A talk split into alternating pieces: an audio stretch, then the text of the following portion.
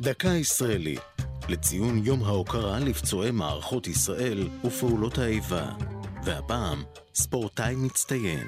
בקיץ 2012 היה רגע אחד שריגש כל חובב ספורט בארץ ורבים אחרים.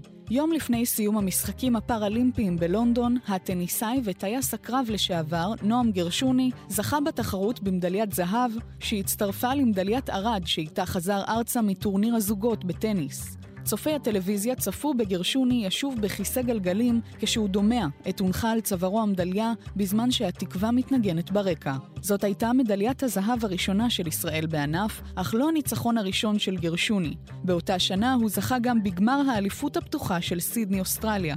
נועם גרשוני נפצע קשה שש שנים קודם לכן, במלחמת לבנון השנייה, בהתנגשות מסוקים שבה נהרג רב סרן רן כוכבא. כחלק משיקומו, הצטרף לבית הלוחם בתל אביב והחל לשחק טניס בכיסא גלגלים. ביום העצמאות ה-70 למדינה נבחר להדליק משואה, בזכות, כפי שנימקו השופטים, הדרך שבה הוא מבטא את מורשת נכי צה"ל ופצועי צה"ל המעוררים השראה במאבקם לשיקום ולחזרה לחיים. גרשוני ממשיך לעסוק בספורט ומרצה בפני גופים שונים.